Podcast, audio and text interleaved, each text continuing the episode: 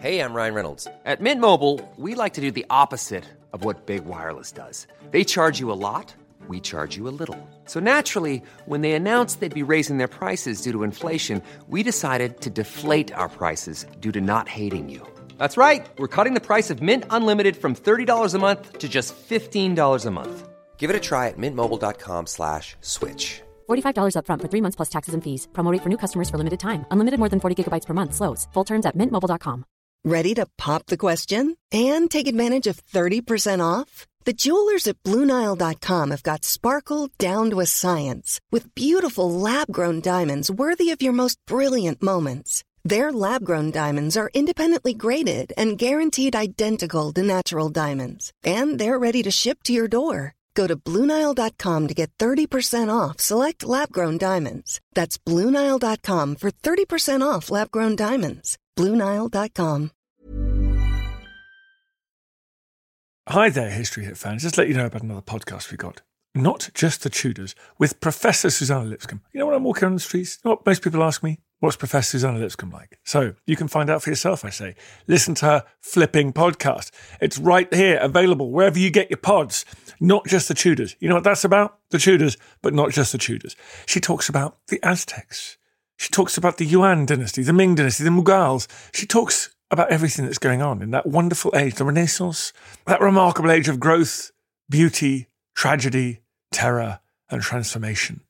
The sixteenth and seventeenth centuries. You got to go and check it out, folks. Go and listen for all of your Tudor and Tudor Plus requirements.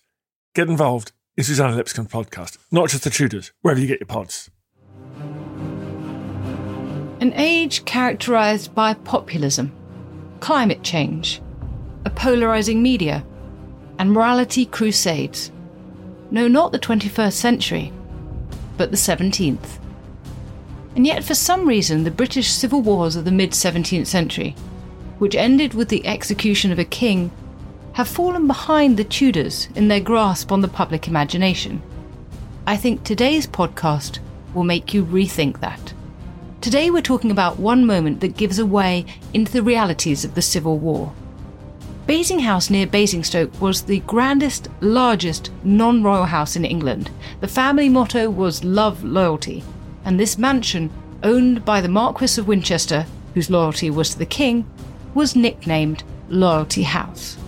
It was strategically and symbolically important to both the royalists and the parliamentarians, and so its fate was to be besieged and blockaded. But against all expectations, it didn't roll over. The hell that was the battle over Basing House is the Civil War in a nutshell. Friend turned against friend, brother against brother, starvation, survival, awful warfare, and extraordinary innovation, and the beginning of popular, caustic journalism. This wonderful, terrible story has been unearthed by Jessie Childs. Jessie is one of the finest historians working today. Her first book, Henry the Eighth's Last Victim, about the life of Henry Howard, Earl of Surrey, won the Elizabeth Longford Prize for Historical Biography. Her second book, God's Traitors, Terror and Faith in Elizabethan England, won the Penn Hessel Tiltman Prize for History and was shortlisted for the Samuel Johnson Prize for Non-Fiction. Her new book is The Siege of Loyalty House.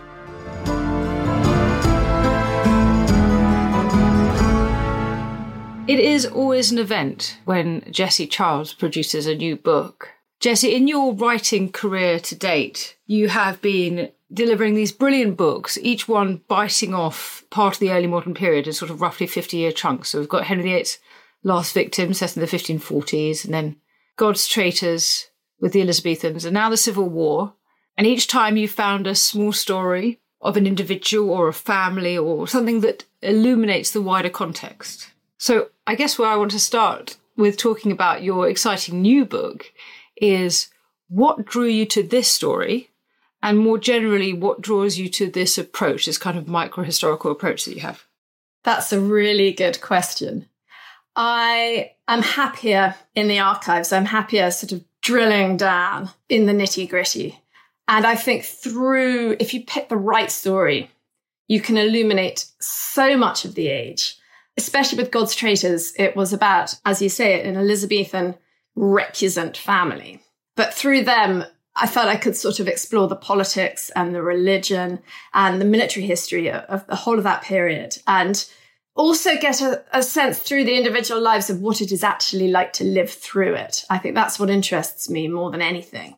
How did these people actually live? So I suppose there's sort of anthropological element there.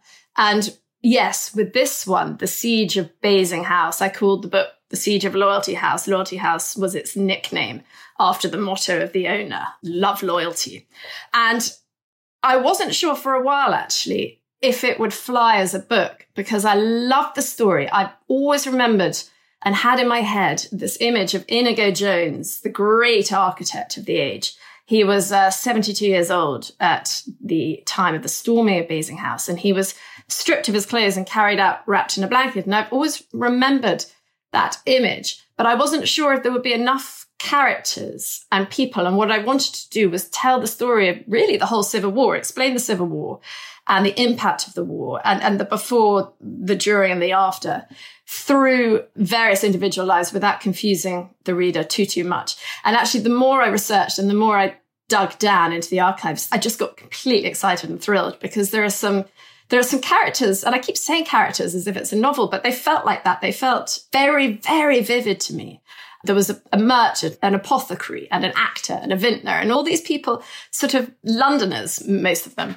And through their lives, I, I realised I could sort of tell the story of the build-up to war and then everything else that goes on. So it was kind of thrilling. But I hope it's not, I mean, it's certainly not just military history. It's it's social history and religious history and European history and political and, and everything. So yes, start with the small and hopefully it sort of blossoms out. And I have so much that I want to ask you about your characters and about all sorts of things you've touched on. One more general question before we get into some of the detail. But you are trying in this, as you've just said, to tell the story of the Civil War more generally, given that it's such a dramatic, epoch-making event. Why has it failed to capture the public imagination thus far? Your book may change things, I hope. Thus far, exactly. I think there are various reasons. You could argue that because of the Restoration, because the Republic ultimately failed and we had a king again, it wasn't quite the revolution in the same way that you can talk about the French Revolution and the Russian Revolution. And that would be right. I think you could also say that the Civil War wasn't so impactful and so contemporary in terms of relevance as, say, the American Civil War. I mean, you only have to look at the, the Gettysburg National Park and compare it to Naseby Battlefield to see, you know, the different impacts they have on the national consciousness. And that would be right too, but it doesn't really fully explain it because the Civil War did loom large with the Victorians. And it's only really quite recently that we've stopped talking about it. And as you say, I think that will change. But I think a lot of it is to do with the people who are in charge with what we study, whether it's the national curriculum at school, whether it's T V programs, uh, whether it's movies even. I mean, there is, there certainly used to be a bit of a sort of reticence about taking on the Civil War. The Civil War doesn't sell, you know, we've all been told. And actually, when we did a big documentary on it, presented by Lisa Hilton, based largely on Leander Delisle's White King, it did really, really well. So I think a bit like Field of Dreams, if you if you build it, they will come. I think especially now, the Civil War really, really matters because it is a time, again, of war in Europe and populism and Puritanism and a polarising new media and culture change, of course, climate change as well. The mid-seventeenth century was the most intense phase of the Little Ice Age. So I think now is the time to have a look again at how all these movements can really cause global crisis. So we've come to know the two sides of the Civil War as the Cavaliers and the Roundheads. Can we start with that language? Where do these terms come from? They came from the streets of London in the build-up to war at the end of sixteen forty-one. So Cavalier was a word that had been used before Chevalier as a sort of sort of chivalric term, quite complimentary. Either that or it was sometimes used in terms of sort of aristocratic rake hells, a bit like the Earl of Surrey, the poet Earl of Surrey in the Tudor period.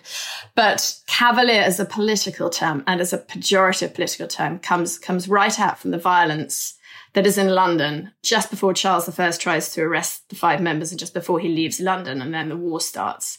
And there are two separate groups and factions the Roundheads, it's thought to be because they were largely apprentices. I mean, this is a generalisation, but because they, their haircuts were cropped short, so they were the Roundheads. And the Cavaliers were seen as, as the sort of more establishment, long-haired, dashing but cruel followers of the king. And they started calling each other these terms right in the sort of December days of sixteen forty-one, when, when the streets of London did descend into some violence, but it was quite controlled violence. But there was a lot of petitioning, and there was a lot of protests, and there was a lot of posturing. And I want to think about what those December tumults were about, but also sort of generally what this is about. One of your characteristically lovely phrases, you say that royalism was a complicated, fidgety beast. And the reasons that people chose each side were therefore complex. But I wonder if you can kind of unpack them a bit for us, because, of course, it's so important why people chose these sides, and that they did indeed. Yeah, it is a complicated beast. You also have people changing sides as well. I hate making analogies to Brexit because it sounds like a very bad piece of journalism. But in some ways it is, because it, it is different things for different people. For some people, it is long-term and quite abstract things like liberty or law, or they just say religion. They, they often didn't explain themselves beyond that. So liberty, for example, they want the freedom to be able to worship how they want, especially the Puritans, who really think that Charles the First is, is intruding on their pathway to salvation. They think he's throwing sort of popish obstacles in the way. And they really want to have this personal relationship with God and the Word of God.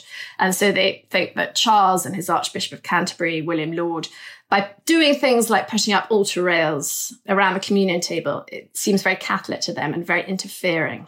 And that's a big problem, because they see the Pope as Antichrist, and they see the Pope's followers as uh, vassals of Antichrist. They're sort of thinking in terms of an existential apocalyptic war. So for some people, it's it's huge like that. For other people, it might be a single issue thing. It might be that they were fed up with ship money. Charles the First's very controversial tax in the sixteen thirties, which was supposed to be, it was initially a tax just levied on coastal regions in time of war. And then it became a tax levied on everyone in times of peace. So it seemed very much like a regular tax. And, and this concerned a lot of people. For other people, you might oppose the king just because someone in your family or someone at work is incredibly influential and persuasive. So there were all sorts of different reasons. But ultimately, it comes down, it sort of boils down in the Long Parliament, which is the parliament that comes into being in November sixteen forty, after eleven years of Charles trying to go it alone and rule without Parliament. So there's this simmering cauldron of resentment. And throughout the Long Parliament, Charles actually concedes quite a lot. You know, he allows triennial parliaments to happen. He gets rid of some of his favourites. He says that the Parliament doesn't have to be dissolved until Parliament decides. So he's given up quite a lot of powers, but ultimately it boils down to, has he given up enough powers? And one group in the Lords and the Commons, very influential, sometimes called the Junto, you know, wanted to take more power from him, especially his power to executive and military appointments. And Charles and a growing number of followers who sort of come back and think, well, actually, you know, everyone really wanted this parliament, and, and they had grievances to address. But they, a lot of them were beginning to think that actually Charles had conceded enough. And they tended to be the royalists. And they thought, no, you know, the king does need to have some prerogative powers and, and some authority here. So it, in a way, it's, it's, it's a sort of battle over sovereignty. And when Charles is executed, uh, he famously said that a subject and a sovereign are clean different things. And that was his view. And yet there's also very much a sense, as you've alluded to in part there, that this is a question of both sides thinking that God is with them. And I was really struck by the way that you talk in the early pages of your book about parishioners in Essex trying to tear the rags of Rome off their vicar, or the surplices in Hillingdon being cut up to make menstrual cloths, this kind of public zeal for attacking pictures and vestments and, you know, stained glass and books and that sort of thing, rather like the pulling down to statues, I suppose. Why do you think there was such sort of aggression towards things? And do you think that that kind of fundamental religious difference is really at the heart of it, as well as this question about sovereignty? Yes, I think religion is huge. And going back to your earlier question, I think that possibly is one reason why people are put off as well, because they'd rather have soap operas and sex, let's face it. But actually, and I hope I show in the book, religion is incredibly interesting and galvanizing. And certainly when it comes to war, the militant sermons are absolutely terrifying and they get your heart racing. I think it's very hard for us to put ourselves back in their shoes. This is a time when nearly everyone believed in the afterlife and, you know, thought that that mattered more to a lot of them. And it is existential. It is apocalyptic for some of these people, for the Puritans, the hot Protestants. They see what's going on in Europe. They see the Thirty Years' War. They see things like the sack of Magdeburg, which was an appalling Catholic atrocity, when pretty much most of the town of Magdeburg was destroyed and the people were killed and raped and burnt. They see the horrors that are happening in Ireland in October sixteen forty-one. And they see England as the last bastion, you know, the last defence against the Antichrist. So that sense of urgency and fervour comes from real fear, real panic that things like the altar rails and the vestments and the stained glass are impeding, well, not only impeding their path to salvation, but they're almost sort of a fifth column. Anyone who encourages those kind of things are fifth columnists of Antichrist. And they very much see that England is the new Israel. That's how they see it. They think the last battle will be in England. So for them, it is really important. The other thing is you have Puritan preachers in the pulpits. And they are, I mean, I suppose you could call them sort of populist preachers. They're very, very good at drawing on people's worst fears. And so everything is portrayed in terms of darkness and light. And there's one chap in the book called Hugh Peter. And I have to be quite careful because I, I try not to be too pro-royalist or pro-parliamentarian. I'm just trying to tell the story as I see it. But he really is quite a despicable character. He sort of makes rape jokes and he says things like, the Cavaliers are coming. This is to the Londoners. The Cavaliers are, are going to come and they're going to break through into London and they're going to sack London like they sacked Magdeburg in Germany and they're going to rape all your wives and they're going to rape all your daughters. And then he sort of says, oh, unless you've got ugly wives and daughters and then you'll be all right. And he, he sort of makes people laugh, but also uses, yeah, just really horrific imagery. And so people come out of church and they've got these violent images in their head. And again, that sort of galvanizes them and frightens them. Absolutely. And I suppose it's also galvanizing people to violence. If you can imagine these violent acts, then you can do them. And we'll come back and talk about that in a bit as well, because I really want to talk about the brutality of the war. I noted when I was reading it how fair and even-handed you were to both sides, actually. It's one of my little scrawled comments. The other thing I want to say is that you write so beautifully, and I noticed that Simon Sharma had described your prose as being like Tolstoy's, which is actually, I think, the highest praise that anyone could apply to it, and certainly that Simon could apply to it. And one of the things in that is that you do have these characters, and you introduce us in the book to a group of royalists, including Thomas Johnson and Marmaduke Rawdon. What a name. Can you introduce some of them to us now? I certainly can, and that was very kind. I definitely did a little dance. I think it is the people. Again, going back to the people. Marmaduke Rawdon was quite hard to research because even though it is quite an extraordinary name, his son was called Marmaduke Rawdon and his nephew was called Marmaduke Rawdon. As you know, Susie, they're not very original in what they call their children. Thomas Johnson was tricky too because he was Thomas Johnson. There were a lot of them about, starting with Johnson, actually. So he was an apothecary and he was the first man that we know about to sell bananas in London. And I, I love that. And not only that, he drew them. If he'd survived, he probably would have been in the Royal Society. He drew them and he described them as well as he could. And he said that they looked like little boats and they tasted like melon. And he wasn't just an apothecary. He was a plant hunter. So anytime he had any free time, he and his apothecary mates would get on a boat and they would go off to various places in the country and they would try and find plants. They were botanists, effectively, and then they would write them down in their notebooks. And some of Johnson's notebooks we have, and they're in Latin, and the verb he always uses is festinare, to hurry. And you get that sense so much when you're reading his stuff that he just...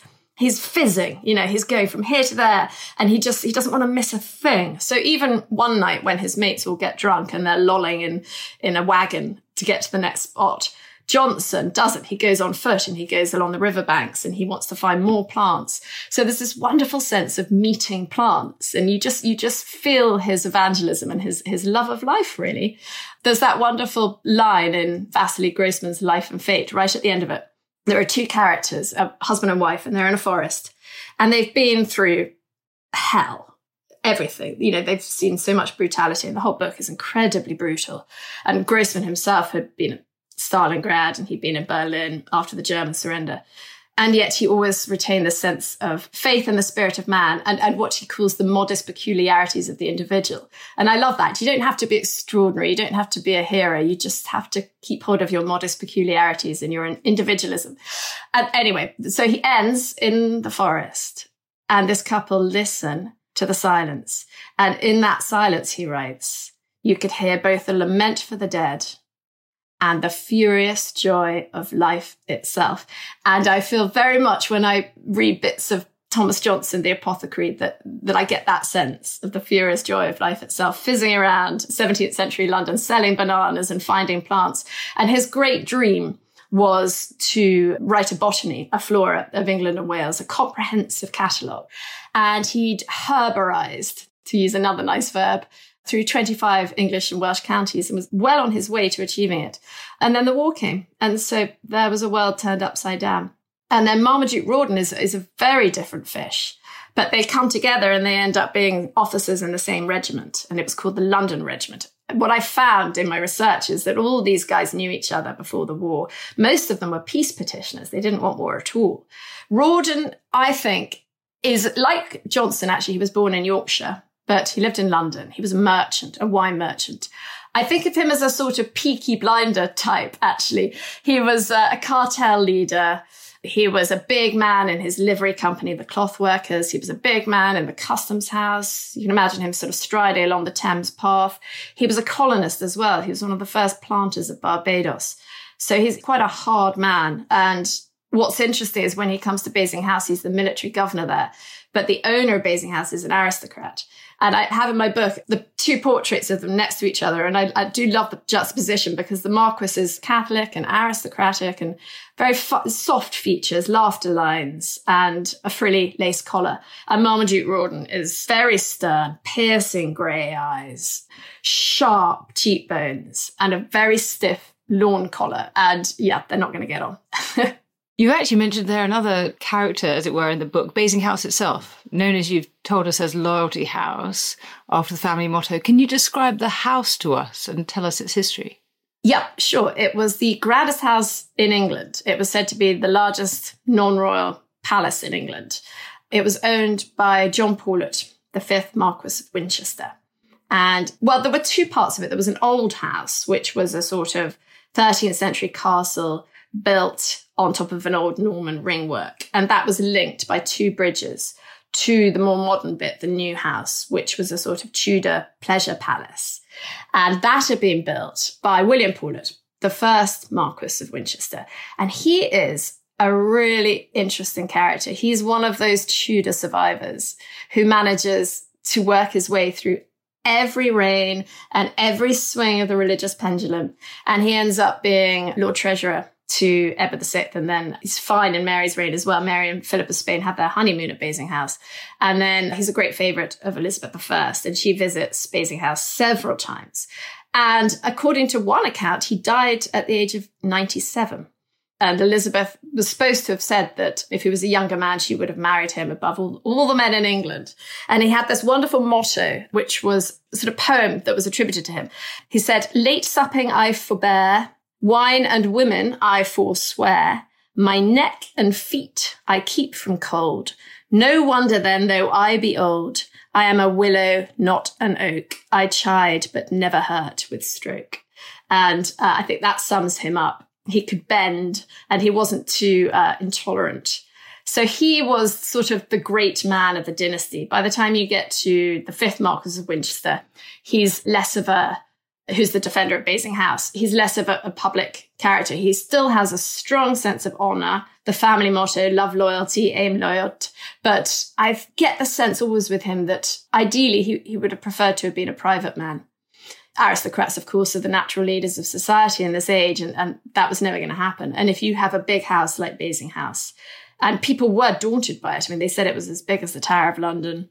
You have to lead not only your county, but your country at times like this. A big house is a weapon in war, whether you like it or not. And so I think, you know, he steps up, but he is not naturally a fighter. His wife, on the other hand, Honora, his second wife, Marchioness of Winchester, is a wonderful character. She was the granddaughter of Sir Francis Walsingham, which is quite fun for someone who, who whose last book was about recusants, because Honora ends up being Catholic. And Francis Walsingham, of course, was the great persecutor of Catholics. We won't go into whether that was a good thing or a bad thing, or whether he was justified or not. But yes, so Honora's mother, Frances with an E, was the spymaster's daughter, and she had been with him and his wife in Paris during the massacre of Saint Bartholomew's Day in fifteen seventy-two. She was only about five, Honora's mother. So that's quite something. Then, as a teenager, she married the great Protestant hero Philip Sidney and was very soon widowed when he died in battle. And then after that, she married the second Earl of Essex, the rebel Earl of Essex, and was actually with him when there was the great denouement after his rebellion against Elizabeth the First, and they had to stack up books against the windows of Essex House to stop the bullets coming in. So she had this incredible life. And, and after Essex was executed, she finally got to marry who she wanted to marry, who was her Anglo-Irish lover, Richard Burke, Clanrickard. And so the product of that marriage was Honora. So in fact, Honora's, Honora Marchioness of Winchester, her half-brother, was the third Earl of Essex, who will lead the Parliamentarian Army. He's the Lord General of the Parliamentarian Army. And Honora, of course, in defence of a key royalist stronghold. So it's it's just another example of thousands of families that were torn apart by this violent conflict. Yes, your book really powerfully gives us that sense of, you know, the fundamental dynamic of civil war, which is that you get neighbour turned against neighbour, and brother killed brothers, cousins, cousins, and friends, their friends, as you say. Let's think a bit about warfare, because you're very good at describing warfare. You give a very vivid description, for example, of the first battle of the, the Civil War, Edge Hill. And perhaps you can tell us a bit about the stuff of warfare in the seventeenth century, you know, muskets and grenados and halberds and all the rest of it. Yeah, I love the words, actually. Grenados comes from the Spanish for pomegranate. And they sort of look like supersized cartoon bombs almost. They're great big round shells. And inside them, they were put gunpowder, but also all sorts of other nasties, nails and stones and combustible things. And they would be shot out of these mortar guns that were sort of squat, and they would shoot them. So this is different from cannons. They would shoot them very short, very high. The angle would go very high. And, and the difference between cannon, which would have a stronger impact, but from more of a distance at a lower angle, the grenados could fly over the walls. So they're aerial. I mean, just like bombs are now. And so they, and they powdered Basing House quite a lot. And the thing about them was, even if they didn't often do the damage um, that was intended, they shredded nerves and they shredded morale, because you never know when it's going to come and how it's going to come and if you're ever going to be safe. So grenados were, and of course grenade comes from it too, the smaller version. They were very frightening in the artillery train. Then you have the more standard cannon and culverin and all sorts of different types of of heavy artillery, including quite small ones called, uh, they would be known as drakes, and they would shoot out three pound balls, six pound balls, quite small. But they could also shoot out something called case shot, which was effectively um, canister shells filled with musket balls. And they were a very effective, very nasty anti-personnel device, and they could strafe attackers as they ran in to attack the house. Then you have petards. Uh, the besiegers would sometimes use petards to um, try and blow up walls and gates. And the thing with that is you'd sort of, it was like a bell-shaped bomb, and the petardier would have to clamp it onto the door and then light the fuse and then run for it as quickly as possible. And if he wasn't quick enough, it would go off and he would go off with it, hence the phrase, hoist with your own petard. And then uh, the other great phrase from this period is flash in the pan. And that comes from the muskets, which were the guns of the time, very heavy. And again, you had to put priming powder, very fine priming powder. You had to open your bandolier, which was a little charge of powder, and you would tap that in. And you'd have to put your bullet in and rod it in. And there are handbooks that have, honestly, about sort of fifty illustrations for each step. But in the end, you have to glow your match, which is a long cord, and then you would pop that into the pan, and quite often it would flash, and the flash would not go through into the barrel, and therefore it would not send off, ignite the charge, it would, and then the bullet wouldn't fly out. So if that happened, it would be a flash in the pan.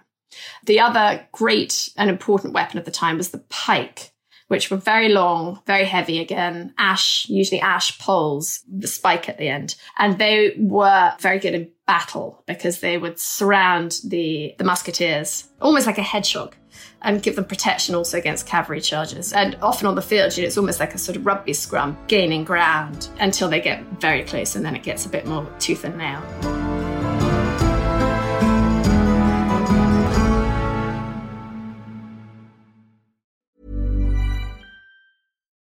The Old Testament.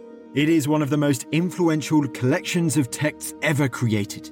And this month on The Ancients, we are exploring some of the Hebrew Bible's most well-known stories, people, objects, and kingdoms, and the influences that inspired them. From the Mesopotamian origins behind the well-known creation story of Noah's Ark and the Great Flood, to world-shaping prophets like Moses, sacred artifacts like the Ark of the Covenant, and the archaeology of Temple Mount. Stay tuned for new episodes of our Old Testament series out every Thursday this June on The Ancients from History Hit. A lot can happen in three years, like a chatbot may be your new best friend. But what won't change? Needing health insurance. United Healthcare Tri-Term Medical Plans, underwritten by Golden Rule Insurance Company, offer flexible, budget-friendly coverage that lasts nearly three years in some states. Learn more at U H one dot com. Hey, I'm Ryan Reynolds. At Mint Mobile, we like to do the opposite of what Big Wireless does. They charge you a lot.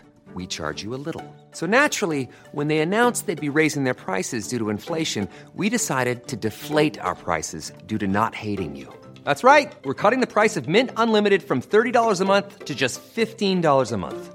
Give it a try at mintmobile.com slash switch. forty-five dollars up front for three months plus taxes and fees. Promo rate for new customers for limited time. Unlimited more than forty gigabytes per month slows. Full terms at mint mobile dot com.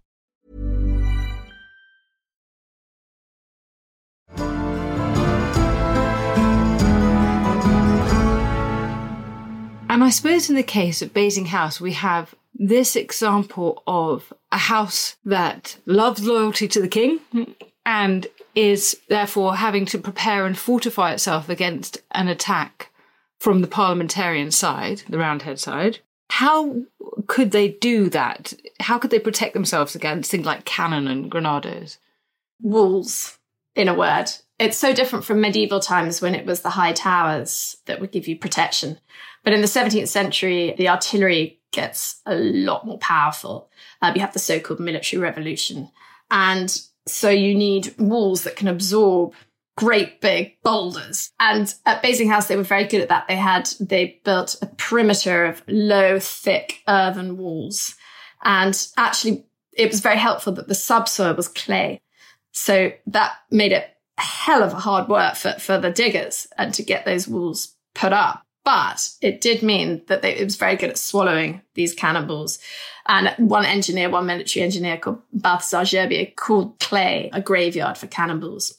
So Basing's walls were really formidable, and they actually really frightened the besiegers. In the end, they would sort of be likened to the walls of Jericho, and people would pray that they would fall down. Other things also, Basing House had some very good snipers in the house. Some were foreign. They'd fought in Europe. And there's a lot of chatter from the besiegers' lines about these expert snipers. So they always knew that, you know, if concentration lapsed just for a second, they'd be punished, you know, that you could have your head shot off. Also, the house, I think, again, this goes back to, to the London regiment knowing each other beforehand. They were a very good unit. the London Regiment, led by Marmaduke Rawdon. A lot of them had been in the Honourable Artillery Company, which was a sort of voluntary military company that they would go north of the wall in London and they would drill and they would shoot their muskets and they would practice. They would dress up in their military uniforms. And afterwards, they would go and hear a sermon. And you very much get the impression that they would have a very good dinner as well. And it wasn't just, you know, Mars they were toasting, it was Bacchus as well. Good fun. Anyway, this company tended to train up all the officers from the train bands of London. Came from this company, the Honourable Artillery Company.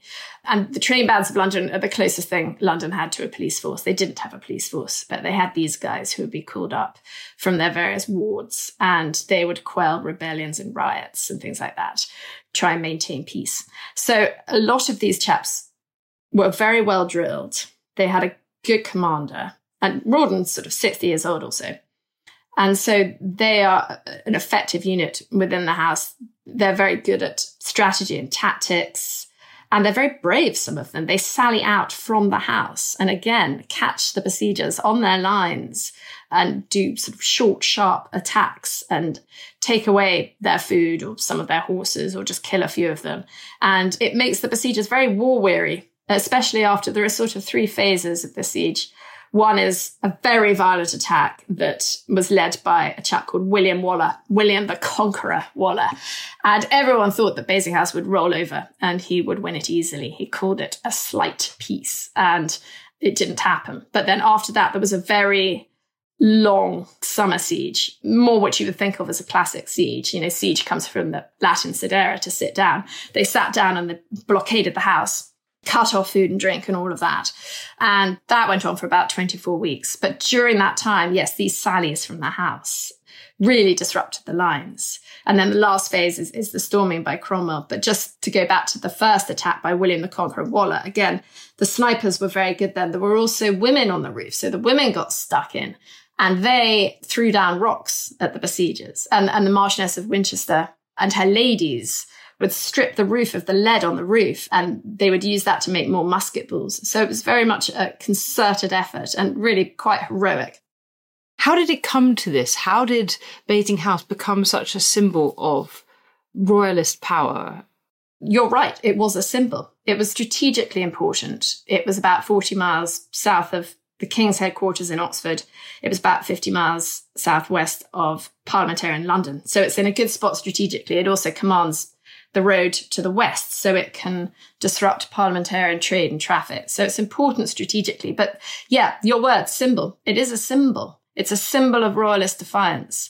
I think that mainly comes about after the defeat of William the Conqueror Waller there, because they did, they just, they'd been taking bets in London. They really thought it was a sure thing. And when he does two great big attacks and both fail, in one of them, his men, a lot of them are burnt to death. They take the outhouses, and then Thomas Johnson, our gentle apothecary, leads an incredibly brave sally into the outhouses, and he fires the corn stores and the barn sets alight, and so a lot of them burn to death. And in the second attack of Waller's, what also happens, as well as the women throwing down their stones, you have a really bad instance of effectively friendly fire. You have one unit. They were from London too, but they were quite raw. They'd never fought outside London, and they'd only really volunteered to man the defences around London.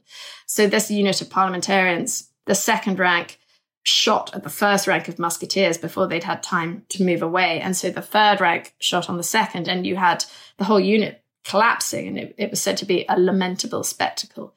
And on top of that, you have the Drake cannon, the three and six pounders, shooting case shot, the canisters at the parliamentarians as well, which was a horrific spectacle.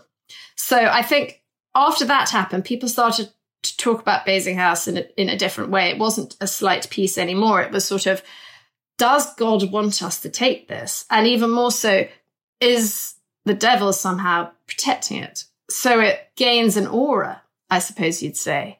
Yes, people talk about it as Jericho and Babylon. Very much, there's always this chat that it's a limb of Babylon, you know, that ancient, decadent, corrupt city.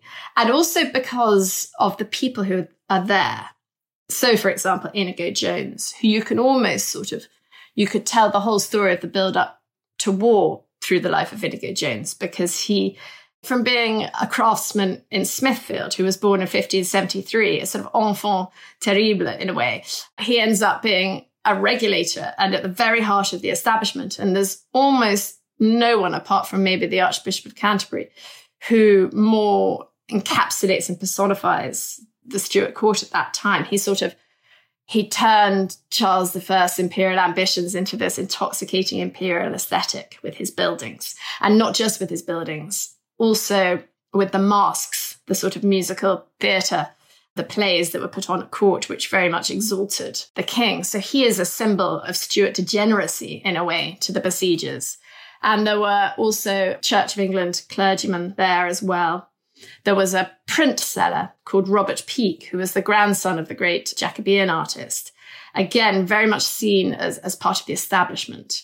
So there is this sense that they are pals of the king, and also this fear that they are protected by the devil. The Marquess of Winchester is Catholic.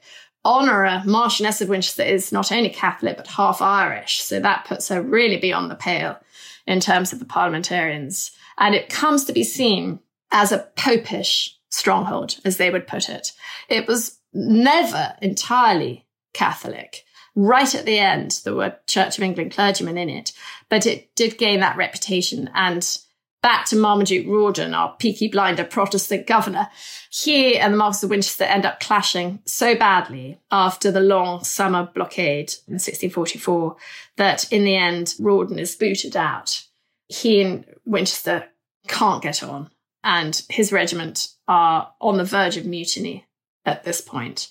And so both of them sort of hasten to Charles the First and sort of say, pit me, pit me. And Charles the First is hopelessly weak and vacillating. And it took him about six months to make a decision. But in the end, Rawdon got the boot. And after that, in sixteen forty-five, and this coincides with the sort of final phase, then it becomes far more a Catholic garrison.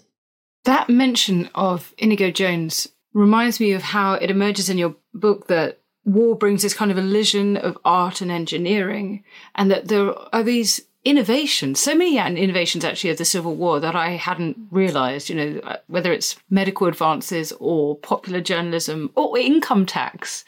Tell us a bit about all of the ways in which war is being, you know, the sort of mother of invention.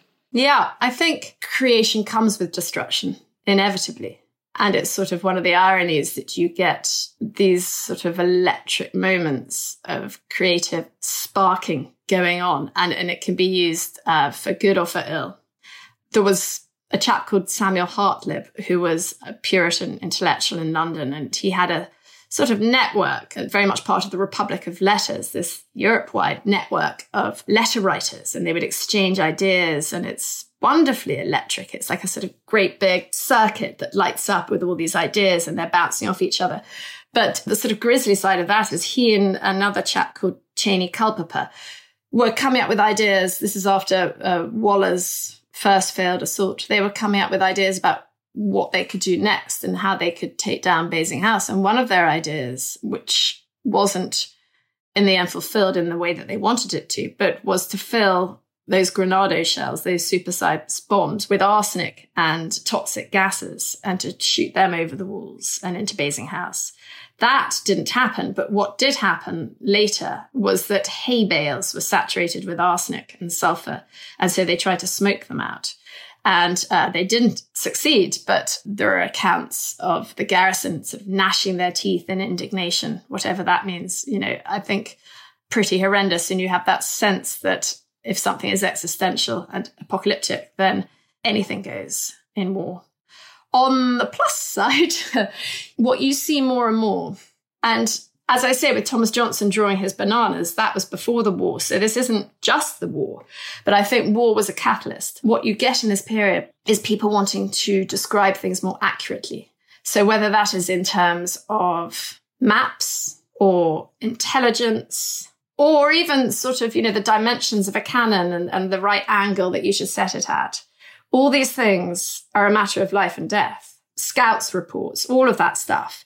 And I think what you get, again, an interesting chap at Basing House, he was the ensign. He was called William Faithorne. He was an engraver. And what you find, he survives the Siege of Basing House, and he ends up engraving a lot of stuff for the Royal Society, a lot of scientific equipment. He's a great influence on Robert Hooke, who wrote, you know, Micrographia.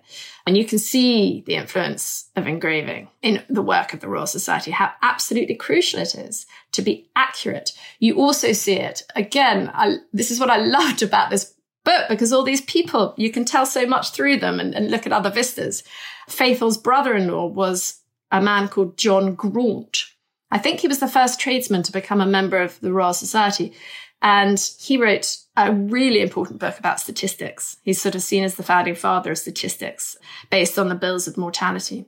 So I think war accelerated that very much in terms of wanting a clearer picture. And yes, you're right, taxation, again, born of necessity. Parliament ended up sort of taxing the people more than the king ever did. And you see it, yes, with the military revolution, so-called. Inigo Jones was a military engineer, he was an architect, he was a poet, he was a playwright. He was so many things, and it's people sort of find it extraordinary that he might have been involved in the defences at Basing House. There's only one account that says he helped with the military fortifications, and it was a parliamentarian account. But I don't really see any reason to doubt it. But I remember reading Catherine Fletcher's The Beauty and the Terror about the Renaissance, and she has a wonderful bit in it about, well, she explains that Michelangelo, of course, in the previous century, had been in charge of the fortifications of Florence. But also Leonardo at one point submits a ten-point C V to the ruler of Milan. And the first nine points are all about how he can help him win his wars. So he can help with bridges and tunnels and weapons and prototype tanks and all this kind of stuff. And then in the last and final point, he sort of says, oh, by the way, I can also sculpt and paint. And I love that, the kind of the priorities of this period are laid bare there. You said that one of your aims in writing this book was to try and press into people's experience. And let us come to what you've called the sort of cruel experiment on the human condition that is a siege. What was it like? What was it like to, to be in that nightmare scenario of being besieged? Who was in there? What do we know? What evidence do we have? Yeah, I think it is like an experiment. If you think about it, you take away food and drink, you cut off communications. You throw in smallpox, you throw in a few betrayals and infighting, and you play with people's hopes and fears till they are really reduced to the bare bones there. And some people, perhaps the natural leaders of society, do not soar in the way that you think they would, and others really do. And that's, I think, why a siege has been picked up by novelists so much. I saw it very much in one of my favourite books of all time, which is J G Farrell's The Siege of Krishnapur. Of course, I couldn't get anywhere close to what a novelist can do. But what I did have in terms of sources was one, completely different sources. One was a siege diary written by an anonymous royalist inside the house. It's not quite day by day, but it's pretty much. And it says things like, two of ours died today, one of ours ran to them, three deserters, one was shot. Oh, our beer was stinking and we had to throw it over the walls. Uh, we ran out of wheat today, you know, like that. Very dispassionate, very matter of fact. Actually, it's quite interesting that the historian Yuval Noah Harari, who we know as the blockbuster author of Sapiens and all those books, was by training an early modern military historian. And he argued that you don't really get emotional, what he calls flesh witness accounts, until about the mid-eighteenth century. So before that, you have eyewitness accounts and people saying what they saw, but not so much describing how they felt. And I very much felt that when I was reading the siege diary. You're like, oh, come on, give me a shred of emotion, man. Uh, and also in letters, you know, there are so many times and memoirs where they sort of say, oh, he was here, but that's too heavy to relate, or I can't talk about that now. Or even more annoyingly, I'll tell you when I see you, but I can't write it down. Things like that. And you're just like, yeah, you'll empathize, Susie. Every day you have these sort of disappointments. I was you? just I was just trying to think about with that. There was a siege in Sancerre, I'm sure you know well, in the fifteen seventies. And there was a an account by a Huguenot minister. And I was just trying to think, is there any feeling in that? But I'd have to go back and check it to find out. But it's a really interesting point that what exactly what you want them to say, they're not bloomin' saying. They're just telling you that, you know, great to have the facts, but you want to know the experience. Yes, exactly. You want to drill down and you have to read against the grain a lot of the time. But, but occasionally things work out. And I came across this book. It's a completely unassuming book It's called Meditations Upon a Siege, and it is written by a chap called Humphrey Peake, who was a Church of England clergyman, and he died very soon after the storming of Basing House. And it's been about three people have mentioned it, as far as I can see. And only one person, and I can't remember his name, which is terrible, but in an M A thesis has written about it at length. The other two were throwaway remarks. And people see it and they think it's either a book of meditations or it's a book of sermons, and it's written by an Anglican vicar, so it's religious. And that's true, it does have homilies in it. But what it really is, is an account of what it's like to live and experience a Civil War siege. And he doesn't ever name the sieges that he's experienced or that he's describing. Clearly, there is personal experience there and trauma.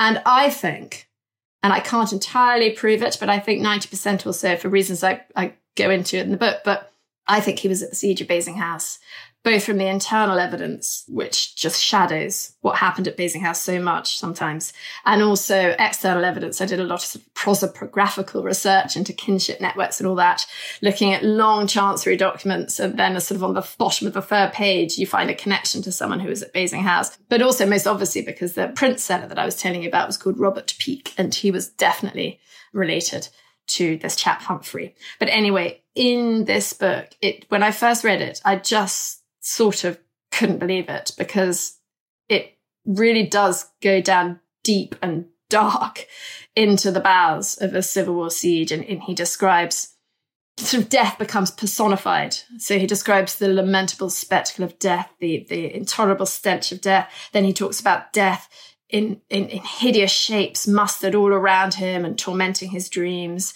He talks about the hideous cries of everyone else being crammed into rooms with all these other people. He talks about not being able to breathe, not being able to pray, not being able to concentrate, probably more than anything, in fact, that he's cut off from the outside world, and so he can't hear from loved ones. And he says that that's sort of like a purgatory. You know, they're mutually dead to each other in that point.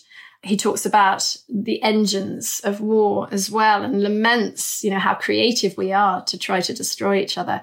It's a really moving piece of work. And I think that really does give you a sense of trauma and emotion in a way of no other source I can think of that I've read for that period. So that was really illuminating. Although there are examples of kindness, this does feel like a very cruel war. Perhaps there's no such thing as an uncruel war, but it feels like there's an extraordinary amount of violence and brutality on both sides.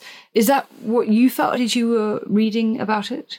Yes, I did. And I think that also comes as a reaction from what I certainly had assumed, which was that it was a very gentlemanly war and that it was very chivalric. And because people knew each other, they would sort of overlook things or do each other favours. And, you know, the, the idea of the siege that you would send a summons to surrender, and if you accepted the summons, you would be allowed to march out with your flags flying and with all your weapons. And that is true. But most people didn't accept the summons to surrender. And if they did, they tended to be court-martialed for cowardice. I think a lot of work has been done lately in terms of the trauma that people have suffered from these wars. And I think it makes it very clear. And not just in terms of, yes, emotional scars, but also the physical scars, which are brutal, that this was not a particularly gentlemanly war. William the Conqueror Waller, who I mentioned earlier, who led the first great attack on Basing House, he wrote this letter to his counterpart, Ralph Hopton, his royalist counterpart. They were both the generals in the South West, really. And they'd known each other before the war. They'd been very, very good friends. And they had helped Elizabeth of Bohemia escape from Prague, from the Battle of White Mountain. And, and she'd actually um, ridden on the back of Ralph Hopton's horse, and they'd ridden through snowstorms and they got away from Cossacks. And it's a very romantic, amazing story. And they were both Puritans, or Protestants at least, and they both had this great respect and friendship. And Waller wrote this letter to, to Hopton early in the war, saying how much he detested what he called this war without an enemy, and how he hoped that their friendship would not be affected, and how they should fight this war without rancour and with honour. And it's often quoted, and it is beautiful, and it is a noble sentiment. But that was quite early on in the war. I wonder whether he would have written something like that in sixteen forty-five to Ralph Hopton after the battles they'd been through together. I doubt it. Having said that, there are, as there always are with war, there were moments of incredible compassion and humanity. And again, going back to the apothecary Thomas Johnson, I assume, although we don't have any definite record that he was one of the war doctors within the garrison, although we do have a book, Gerard's Herbal, a herbal that he edited before the war, and that was definitely used during the war. We have annotations on it. And there are accounts saying that he was a, a good a fighter as a herbalist, and he was very popular within the garrison for both. So I, I assume he was one of the physicians, you know, one of the doctors. And they several times treated and looked after enemy prisoners and then sent them back to their own lines. And, and one time was even after the very long blockade when they had seen people die of starvation and smallpox and really reduced to skeletons. So I think that's an incredible moment of compassion. And there's also a doctor, he was called Stephen Fawcett. He was in Royalist Oxford. And he, in it's his compounding papers. So after the war, after the Royalists have lost, the Royalists could compound for their estates, which basically means pay a percentage fine, and then they get them back.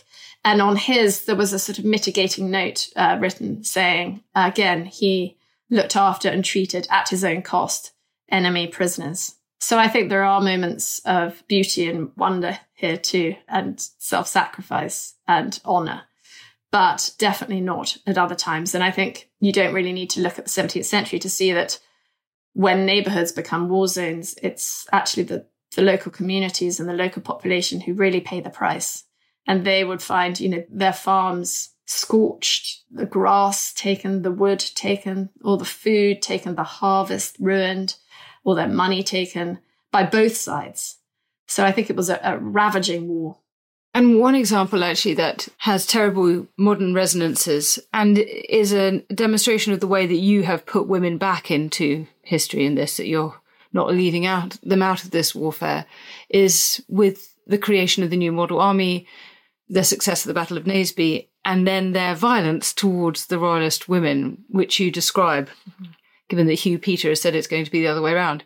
Why do you think we see such savagery towards the female camp followers? It's a really harrowing episode. The New Model Army is famed for its discipline, and they had very strong sinews. They were paid well. They didn't pillage as much as quite a lot of Royalist armies, and there weren't any indictments, I don't think, for rape. However, yes, this incident, Mark Stoyle's written a really good article about it called The Road to Farndon Field. It was after Naseby, and the parliamentarians, the victorious, high on victory, possibly hoping that they'd have a longer battle as well. They were sort of all geared up, and they find these female camp followers rushing away, trying to get away. And they slaughter quite a few of them. And the ones that they don't kill, they slash in the face with what they call the whore's mark. And Stoyle's article is really excellent on this. There's a lot of build-up in, in the press, as you say. I mean, there's going back a century. There is dehumanising chatter about anyone who is papist. So they were seen as papist bitches, Liga bitches. This is all written after the massacre of Farndon Field. The news books, the parliamentarian news books, say this is what we did to them. You know, they they describe them, and they describe them as Irish sluts. There was a, a rumour that they were all Irish. They probably weren't. Some were Welsh, but then there's this sort of Celtic sort of prejudice there. There's also a lot of chatter about witches. This is a supernatural age, and there'd been talk about Newbury, uh, witches flying over the battlefield of Newbury. There was talk even after the first Battle of Edge Hill of almost sort of white walkers, the battle being fought again in the skies. It's a very supernatural age. So there's this sort of build-up and this frenzy, I think, in the parliamentarian soldiers after Naseby of thinking that they are Irish, they're witches, they're papist. And the other important factor is, oh, and cross-dressers as well. You know, women who shouldn't be carrying arms, women who shouldn't be getting involved in these wars. The other very important factor is revenge. The Royalists were no saints, and they had committed particular atrocities against the parliamentarian prisoners after they'd lost at Loswithiel in Cornwall. And there were some pretty graphic accounts there. So, and perpetrated by the Royalist camp followers in some accounts, it was said. So there was a sense of revenge there too. And it is all stirred up in the press. I mean, the press is, censorship collapses in sixteen forty-one. And after that, you really do have polarising new media in a way that we would never be able to explain were it not for today and social media. And now we can totally get it. And so people believe things that you just think wouldn't possibly be credible and get stirred up into this frenzy. And that's the only way I can explain it, that they didn't see them as women. They didn't see them as mothers or daughters or sisters. They saw them as whores and witches and sluts and leaguer bitches, as they put it.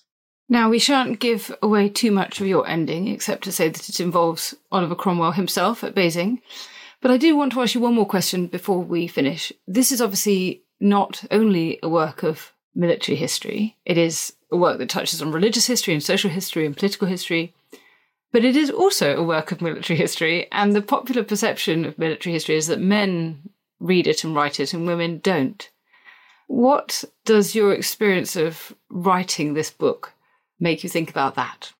I think it's a real shame. I think women write very good military history, and not just because they have more compassion or any of those sort of cliches. I mean, there's absolutely no reason why they shouldn't. I, most male military historians haven't fought in wars either.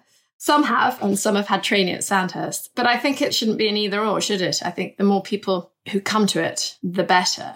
There is, I think, yes, there's this sort of dismissiveness. I remember reading the historian John Lynn saying that someone once said to him that military history was to history what military music is to music. She's incredibly rude and quite funny, but very rude and, and very wrong.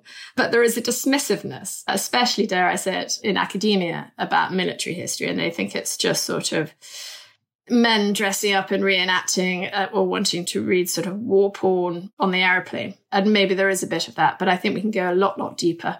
I mean, I think really, truly, two things, I suppose. We're both early modern historians, and it's absolutely impossible to avoid war in this period, and nor should we. It is part of everything. And the other thing is, I think, I suppose it goes back to the talk of sort of drilling down deep into the human condition. I think there's something about war, particularly civil war, and most especially the conditions of a siege, in a way, that brings out the best and worst in people, in humanity. That's really what I'm interested in and what I'm trying to get at, how people tick, how they cope under stress. And also, if we can throw in a warning about escalated violence, that's not bad either.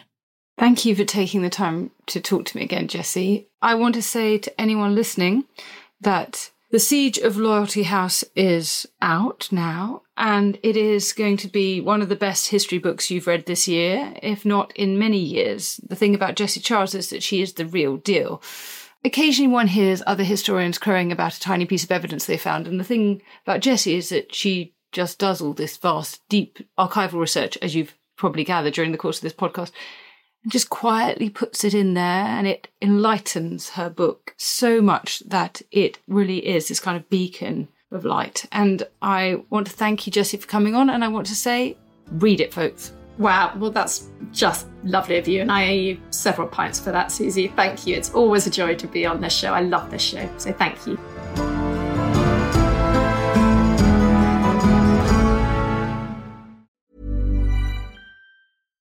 You can't really be proud of yourself if you don't know your history. Those were the words of Nelson Mandela and the foundation of a new podcast from The Times and The Sunday Times, Your History. Join me, Anna Temkin, Deputy Obituaries Editor of The Times, each week as we explore the astonishing lives that have shaped our own lives. Your History, available wherever you find your podcasts. Thank you for listening to this episode of Dan Snow's History Hit. Please follow this show wherever you get your podcasts. It really helps us, and you'll be doing us a big favour. Don't forget you can also listen to all of these podcasts ad-free and watch hundreds of T V documentaries when you subscribe at historyhit.com slash subscribe. As a special gift, you can also get your first three months for just one pound a month when you use code DANSNOW at checkout.